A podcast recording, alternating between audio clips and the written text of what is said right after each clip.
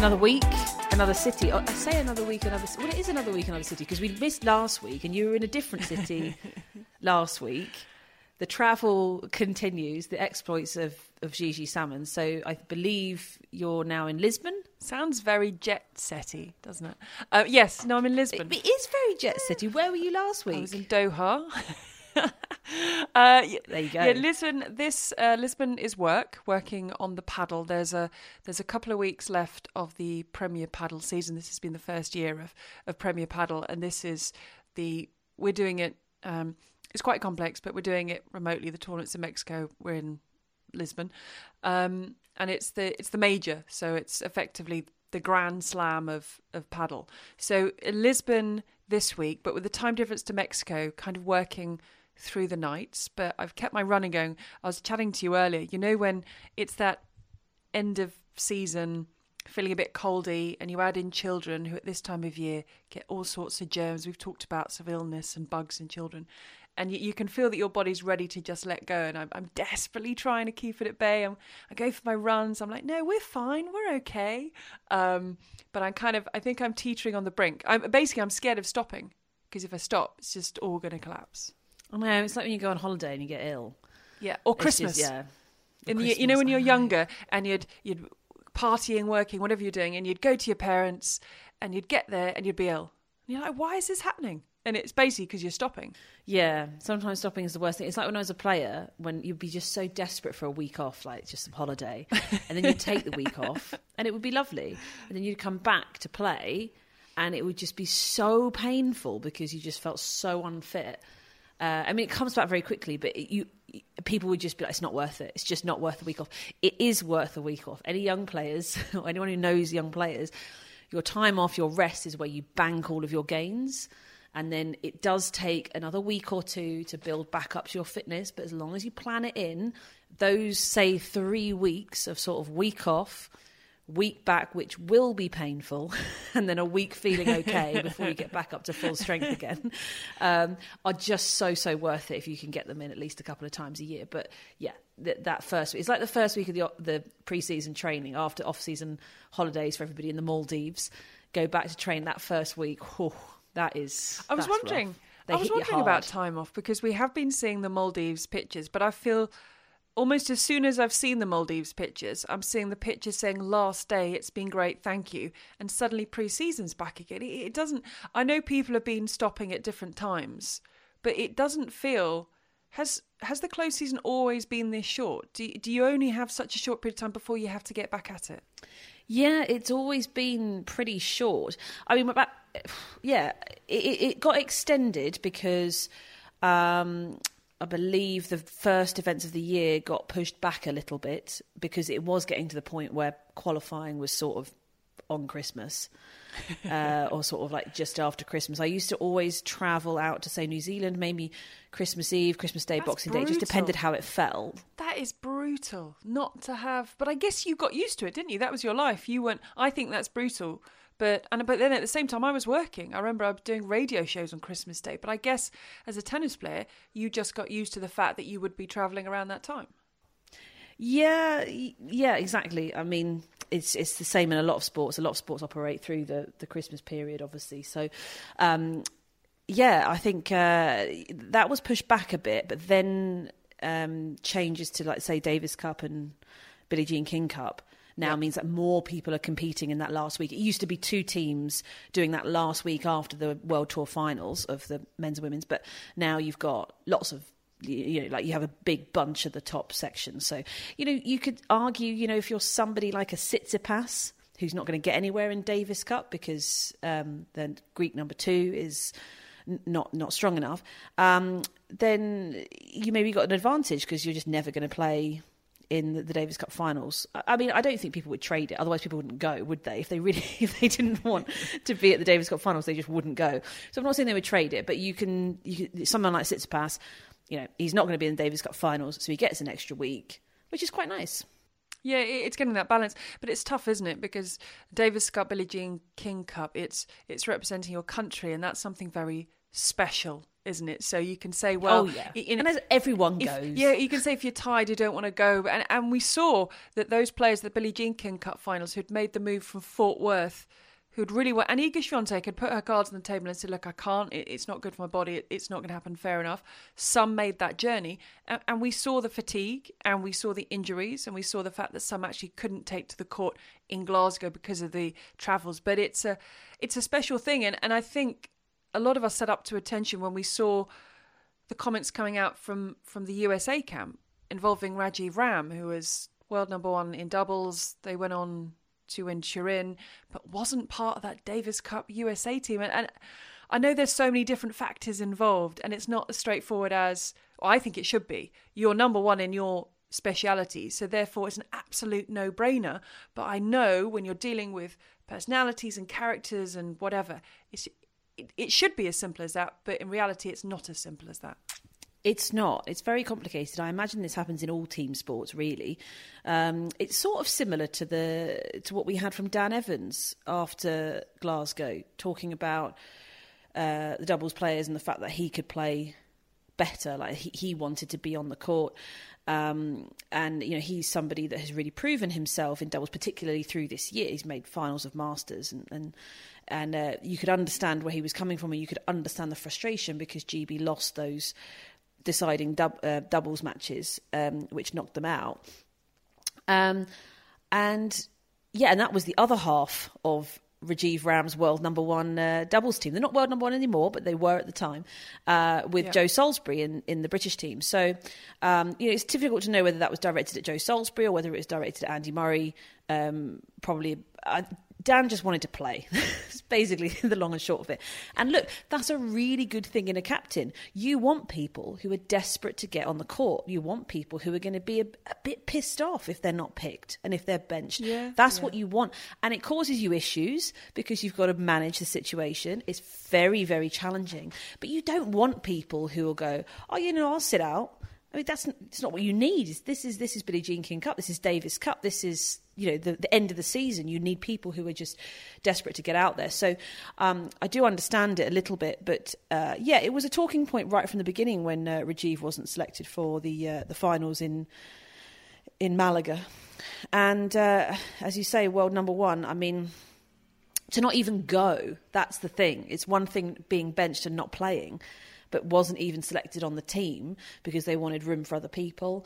Um, and it all got a little bit. Um, a little bit salty on Twitter, didn't it? Really, with uh, some comments from from Tommy Paul and and others, and and I think one thing that I would say, I don't know what the decision was, uh, where it came from. Obviously, Mardy Fish was the captain, um, but often what happens, and I'm not saying this is exactly what happened, but often what happens is that the team have an opinion, especially when it comes to doubles players. You might have one player that you know is going to play doubles for you, and you say to them, Who do you want to play with?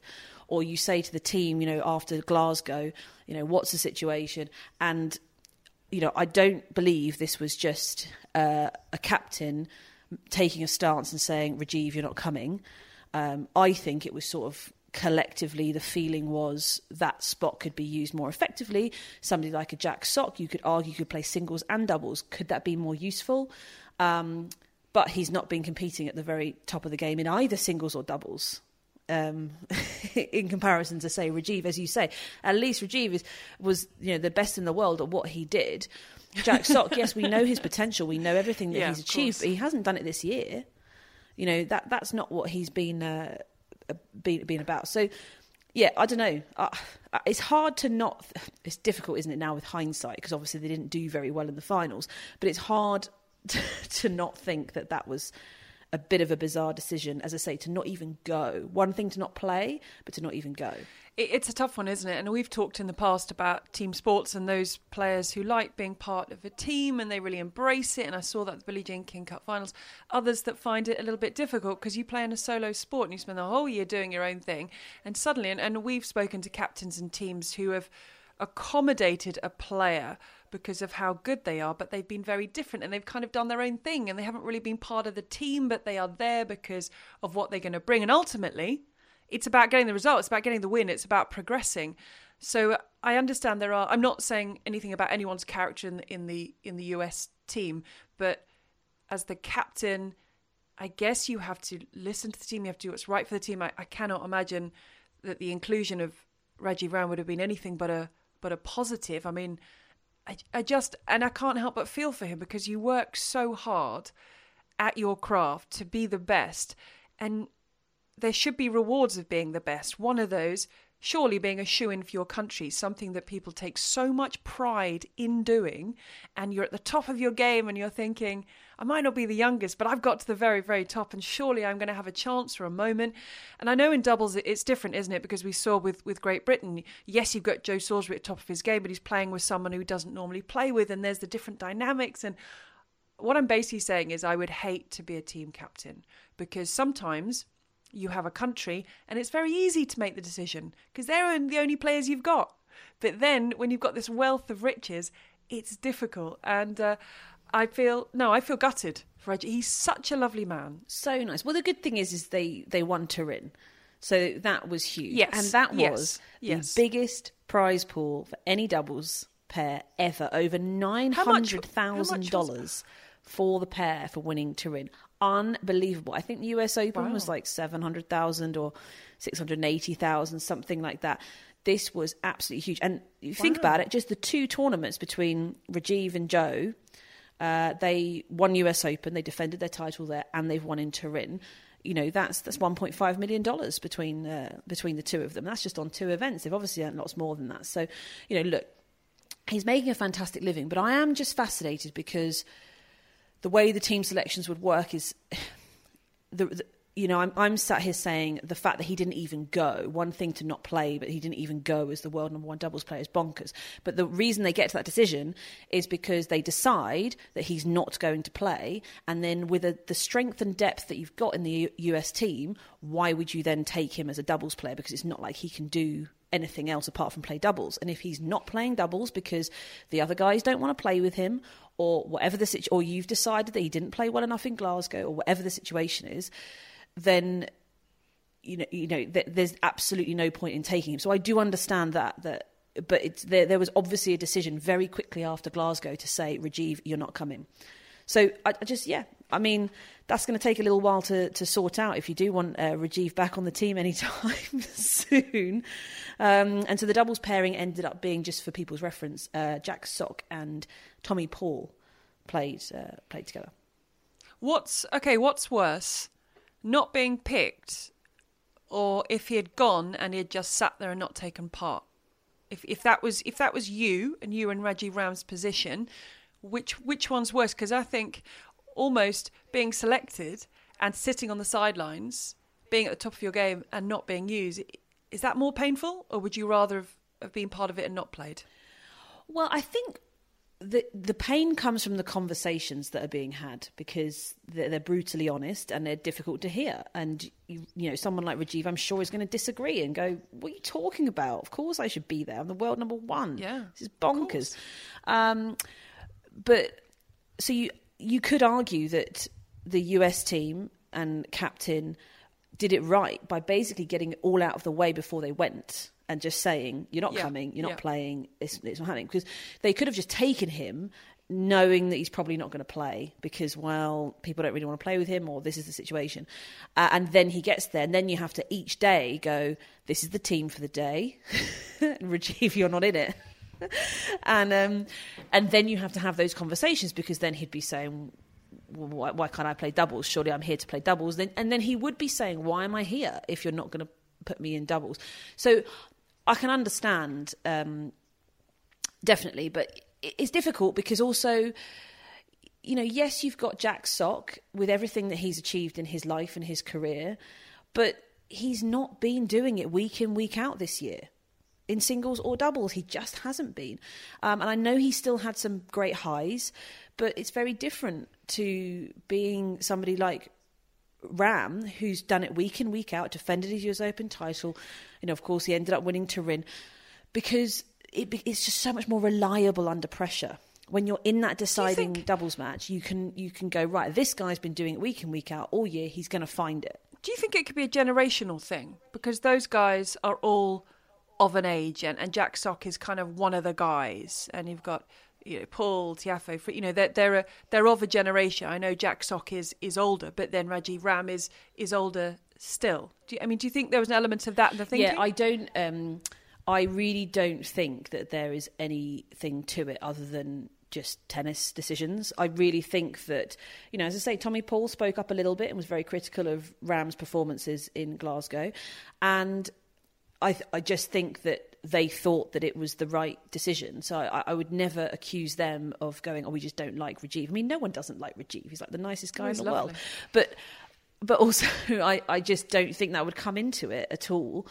Um, no, you no, know, they that, they want to go there. Not that they don't like him, but that you know they're of a generation. These guys hang out a lot. They're just uh, sort of bonding. I, as I'm not saying they don't like him, but do you see what I mean? In sense, you've got a group of guys. Yeah, no, are, yeah, and I just I just don't think so. I think if they thought that Rajeev was the best option, I think they would they would go with him. I would ne- I would never think that that they would uh, would make decisions ba- based off of that. I, I can't. I just can't see it. Are you good at making decisions? I am. I'm so bad. I'm so. I want someone to make all the decisions for me, and I'm talking. Um, oh, let's have a let's have a takeaway tonight. What do you want? I want someone to tell me what they. I can't make a decision. Like I, I. Are you good at decision? I'm terrible. Um, well, I've, I'm sort of, I think, backwards to most people. Maybe I'm not. I don't know. Big decisions. Yeah. I'm very good, very quick. I'm quick, but I'm thorough. And once I've made the decision, I stick to it. I don't worry. I don't have sleepless oh, nights. Oh, wow. Big decisions. Talking about, you know, so I was looking when we we, we bought our, our house. I was I went and looked because I wasn't working at the time, so I went and Yeah. looked at how, and I just I just told Ben we're buying this house. That's Had he that's seen it? I'm uh, sorry. Had he seen it, or do you just say No, no, he hadn't.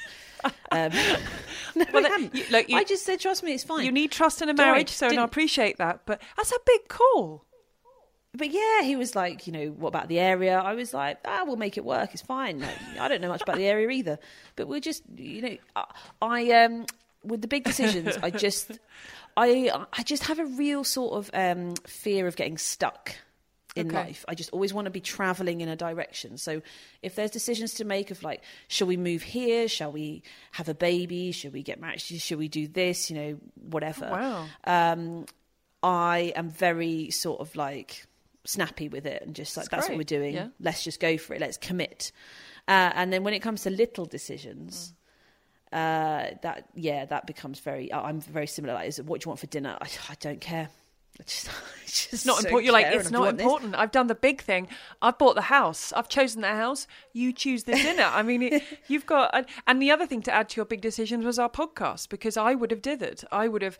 We've talked about this. We we talked about it. Someone suggested that we should do this podcast because we were always talking on air, off air, just always talking. Um, I would have dithered. I'd have been, should we? I don't know. Will people listen to it? I don't think they will. I don't think. I, th- that would have been me for years. You came in the next week, said, "Oh look, my friend's done some artwork. When are we recording?" And I was like, "Oh, oh." And then and then when I was working in Eastbourne, you're like, "Right, I'm coming down. Let's do it." Which is, I I need that because I'm. I'm rubbish. I, I will follow, and I I'm just very. I just so so. Thank you, thank you to you. We are now well. We'd have been talking anyway, but we're now talking in a podcast sense. Oh well, that's good. But also, I'm I'm more than available for big decisions for other people. I'm very. I, I love. I love those conversations. The Oh, big wow, decisions of like, oh, what do I do? I like going through it, working it all out, and then saying, bang. This is what you should do. amazing. Go for it. Commit. No one ever does, but they should. This is this is you could do like a sideline of this. I it could even be a new Yeah. a spin-off podcast. People would come to you. I'm a big decision their- maker. That's what I do. with their problems, and they could lay it all out, and you could make the decision for them. They come to you knowing that you will make that decision. They'll have to stick with it. It's like a game show, a quiz Well, show. they- I- exactly. What, do they have to stick with it? I don't I know. think they should. I look life decision to make and they can't make it. Okay. well, you My should try it first. Your next big decision. Is, well, my next big decision is where to go for lunch in this Come little village me. we're in in Lisbon. Well, it is because I'm I'm That's hungry. Uh, it's okay. I so next time I've with got a, a big one, big decision. I'm going to come to you. This is look, this is this is great. It's revelatory. I love it. Um, you touched on the beginning, um, just slipping away from tennis, but well, no, I can link tennis in. You mentioned Doha. People thinking Doha. Uh, I went to the World Cup. Now I wasn't wasn't I wasn't working. We You had the opportunity. yeah. Our friends live in Doha. I lived there for years. Um, and we had the opportunity, so we had the accommodation sorted, we had some deal with the flights, we got some tickets, an opportunity to take the boys, and they're at that age, seven, where it's their life. You know, they love it. It's football, everything. Ah. So we made the decision to go for a week. And I know there'll be people listening who aren't watching it disagree with why it's there. And, and I understand everyone's concerns. But if I just put those to one side and just talk about going to an international sport event with young children as a parent, it was amazing. It was it was child friendly. It was accessible. Um, we went to England, Iran to keep one of the boys happy. We went to Australia, France to keep the other boy happy. And the the twin that was supporting France, his brother decided to support Australia, like vehemently so, to the point where his dad was like, "Can you swap Nice. seats with him because he keeps supporting Australia? He keeps shouting Aussie, Aussie, Aussie." and uh, so he was annoying his dad and his brother. but on the way out, this the Australia had lost. This man handed over uh, to my son uh, a, lo- a life-size blow-up kangaroo. So he's he's basically decked out in his Brazil kit, loves his Oh, Brazil yeah. kit. He's supporting England slash Argentina, and suddenly he was handed this kangaroo that's almost as tall as me, and I'm what six foot. This huge thing. It made his week, but it's just sort of a, a snippet of the environment was amazing um, in terms of it was well organised, felt safe. You know, with young children, you know they they run off or you there, there were. It felt safe with young children. Uh, the weather obviously is a bonus because it was warm, um, but you know really enjoyable. And I remember in my first match, um, I could see people turning around taking photos of what was above me. And I was like, no, I'm not going to look. I am not going to look. I thought it was sort of David Beckham or someone who was there because it was England. I turned around, it was Victoria Azarenka. Ridiculous. And that was at the England Iran game, wasn't it? That was it. Yeah, it was the England. One. was I looked up and I was like, and then, well, later she was at the Argentina game another day, and she posted a picture saying, "One of my life's wishes, I wanted to see Messi play live." Okay. Uh, but I don't know why she was at the game. But it was one of those things where I turned around, saw her, and um, I put it. I sent it to you in a couple of tennis groups I'm on. So I had to take a sneaky little photo. So I do that thing when I turn round, and obviously everyone's looking at me because I'm now looking up the rows to take this photo, and I, I felt really silly. And all these people started looking up, probably thinking. Well, who is she taking a photo of? Plus, like, it's Azarenka. And I got really excited as I sent it to you, going, look who I've seen. Uh, and Diego Schwartzman was there Nice. for well, he was there for the Barcelona, uh, sorry, the Argentina defeat to Saudi Arabia, and then the next day we were walking around in the souk near the fan zone, and all the Brazil fans were shaking the hands of the Saudi Arabian fans, saying thank you very much. So you know, it's that that kind of, you know, it's that carnival atmosphere when everyone's thanking everyone and just taking photos. And I think one of my boys my brother set one of my boys the challenge of getting selfies with with different nations. So he had a picture of some Japanese fans who were fabulous uh, some Dutch you know so it was so just as uh, it, I was there for a week I wasn't working but it was I've got to say as as an event with with the boys it was it was really nice That's And- so cool. I can imagine the group stages are really good, like when you're there in that environment, because you do have you know so Yeah. many countries, so many nations. You say a bit more of a carnival atmosphere, but definitely from watching back home, it's much more interesting now. We hit the the knockout stages, assuming that we get there, which we have got there. well done, Well, it was- England. But there we go. it, it, it was interesting yesterday because obviously we were covering a tournament in Mexico, and yesterday Mexico were playing, and ultimately would go out goal difference, and Argentina were playing. So the match I was commentating on had an Argentinian, and we'd seen pictures on social media of all the Argentinian players watching. So this match was it was I don't know it was the second game, and there weren't a lot of spectators because they're all watching the football. It was Mexico playing, and suddenly you heard this. It almost made the stadium shake because Mexico had scored and they scored again. And then Argentina scored, and it was really funny because the player Franco Stupaczuk at the changes he kept sort of smiling and looking around because it was you know at this point all four teams in the group could have gone through, but I forgot Mexico were playing. I knew Argentina. I was like.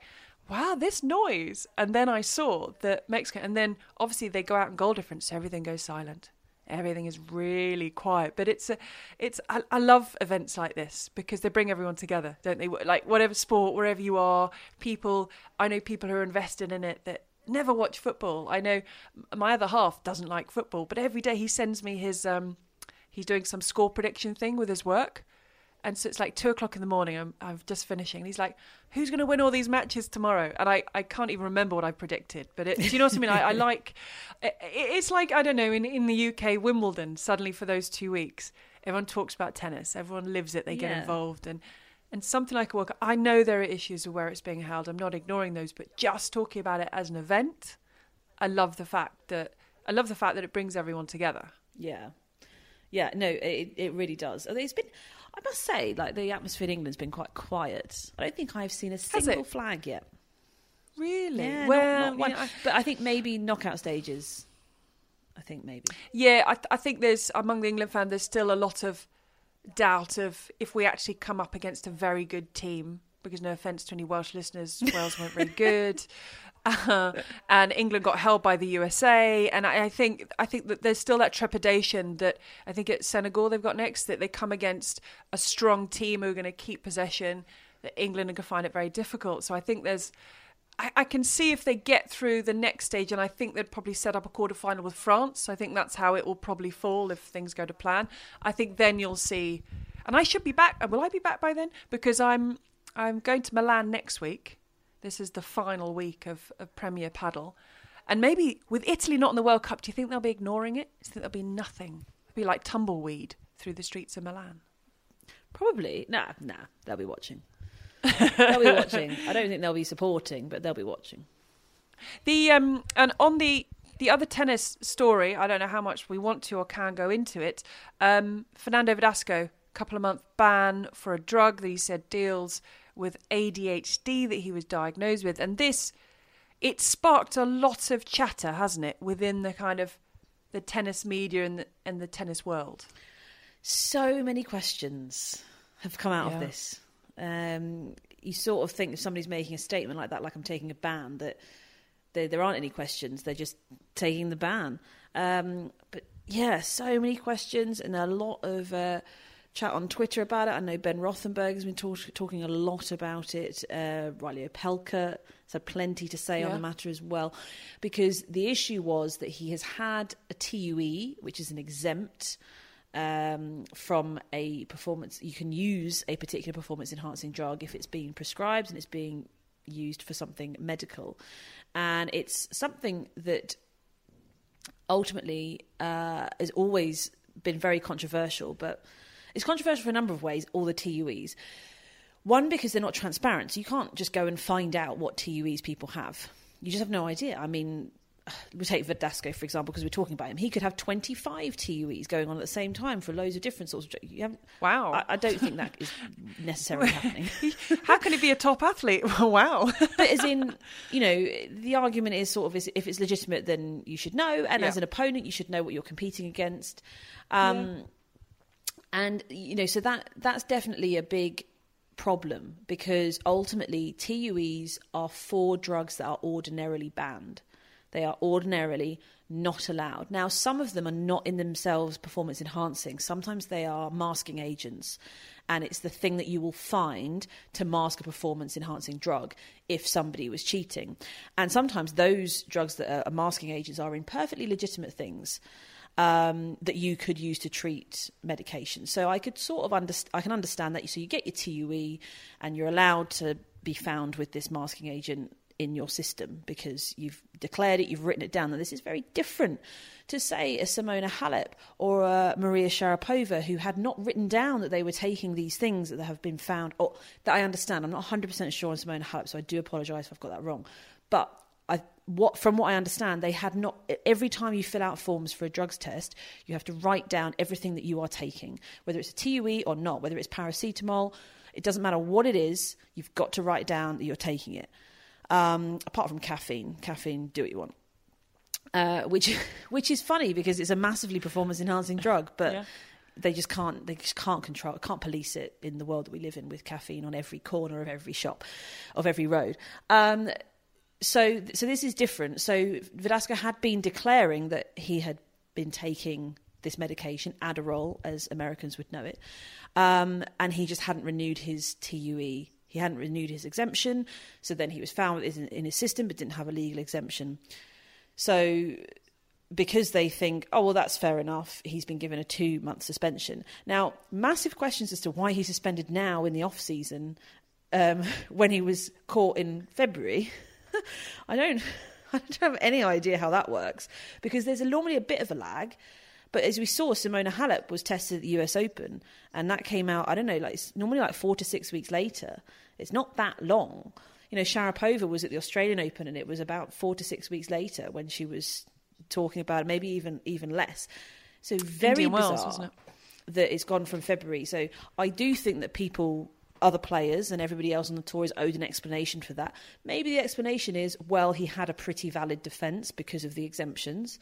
Uh, it's not like he was pretending that he hadn't uh, that that he hadn't been taking something like this. Uh, and we were just dotting the i's and crossing the t's so that we could get to the point that we we, we settled on a two month ban. Um, but yeah, I don't know. It's difficult. TUEs in themselves, as I say, the majority of them are used for performance enhancing drugs. They that's what they do. Ultimately, if you're really really sick, if something makes you feel better, it's a performance enhancing drug. It's making you feel better on court, even like a decongestion for a heavy heavy cold. If that decongests everything and makes you breathe better, makes you recover better, like it's very performance enhancing, and the, the it's a that it's very. But is that performance enhancing? Because a, decon- go. 'cause a decongestion would just take you back to where you were, whereas a I think of a performance enhancer as something that takes you to another level. A decongestion would just get you back to where you were before you were congested. I see a performance enhancer as something that takes you to a level that you're not normally at. Sure, um, and I totally understand that argument. But then, then you could say, "Well, I'm knackered after playing for six hours, so I'm just going to take this EPO because it will just get me back to where I would be normally in terms of feeling fresh-legged." Yeah, yeah. So whether it's an illness or fatigue or whatever the cause is. Anything that makes you feel better ultimately is enhancing your performance because everybody's got to deal with this stuff. Um, you know, yeah, something. it- It's interesting because something like Adderall, like I believe it's it's sort of like it's very easy to get hold of in the states. It's very difficult in the UK, for example. It's quite it's quite well policed. Even getting a prescription for it, they wouldn't just sort of hand it out willy nilly. But I think in the states, it's um, it's different. Ultimately, it helps you concentrate for longer. That that's seems to be the, the long and short of it, which is very very helpful on court. Yeah, you see, and so, so for me, that falls into a different category rather than just use that example, congested. I'm not as congested. Something that actually keeps that focus. But I, I, but then I also see your argument of if you took something like that, it would also help. Oh, it's difficult. I, I don't know how you police it. I don't know how you deal with it because some people have genuine. Yeah, because everybody has their own doctors. I think I think the only way to police it would cost a huge amount of money would be that for any TUE it has to go through uh, one of WADA's doctors, for example. So WADA's the World Anti-Doping Association. yep. So it has to go through one of their doctors because ultimately you just need a doctor to say that you've got asthma and you need this inhaler, which helps you breathe much better. Um, and so all you need is for a doctor to sign it off, and then you can apply for your TUE. The doctor will be contacted. They'll do some due diligence, but ultimately there are plenty of doctors who'll be more than happy to go. Yeah, sure, you got asthma, have a have a pump. I mean, it's ridiculous the amount of athletes that have asthma. Ridiculous. But it's crazy that there isn't something in place. Because I'm not doubting doctors' credibility. I, honestly, not if you're a doctor listening. But but you're right. You can be. We have that sometimes when you go and I don't know. Uh, I I've got a really bad sore throat. The doctors don't really want to give you medication. Like, please, please, I need this. I've got to go to work, and eventually they do, because you need those drugs to to help you work and to get you back out there. So it's crazy. And I say I'm not nothing against doctors, but that you can go in say this is really bad and I need this, and they give it to you in all good faith, and it can enhance what you do. It's crazy that there isn't something already in place that needs to go through some kind of system to sign these things off. But as you say, it costs a lot of money because there are so many of them. Yeah, I mean, and that's the thing is that you know the amount of people that have inhalers that you know it, can't be possible that they all need them, but they've all been prescribed them, um, and that's it. And uh, you know, and uh, it seems like from what Reilly Opelka was saying online, I think Pam Shriver also said something similar about the amount yes, of players yes, she did. taking Adderall. Yep. Um, it's just not. It's just nowhere near the numbers of people that would could possibly have a disorder like ADHD that would ne- require them to take it. It would be quite a small percentage, but everybody, not everybody, but loads of people seem to be doing it. So there are obviously loopholes, and TUEs are something that are exploited, and there'll be loads of athletes who have legitimate TUEs and they need this to because they have a problem, a medical condition uh, that needs to be um, sorted. Um, but as I say, you know, where do you stop? Uh, do you, are you able to get, um, you know, really strong painkillers because you've got a really messed up knee or something that, and the painkillers are not really illegal, but you, they're not, they're not really legal. They're performance enhancing ones. You know, yeah, where does it stop? The the line between vitamins and drugs and, and everything, it's absolutely impossible to work out. Um, but it would be fascinating, wouldn't it, if they say released the top hundreds TUEs? Uh, obviously, you can't because it's medical records. I get it, but it would be fascinating. Well, I, I definitely know that before I commentate this evening on the round of 16 of the Mexico Major, I will need to take some throat sweets. Um, I hope their performance caffeine. I hope they're. Oh, you don't really well, I don't drink caffeine, but performance enhancing. They probably make me sound a little better than I probably do right now. I think they're legal. They're allowed in commentary, but I, I, will need definitely some form of kind of throat sweet and a bit of a bit of a gargle. I think to to get me through these final couple of weeks of the season. Yeah. Um, I'm going to have to leave you now though because in Portugal restaurants close, so lunch finishes. So I have to go out and get oh, some. Don't miss lunch. I have to go out and get some food. Uh, my Christmas tree arrived today back home. That's very exciting news. I know yours won't have done. I know it won't be arriving. I'm not even going to ask you about Christmas traces. Um, but no, I've, I've enjoyed this, and I, I look forward to speaking to you from Milan next week. Yes. Take care. Bye. Enjoy.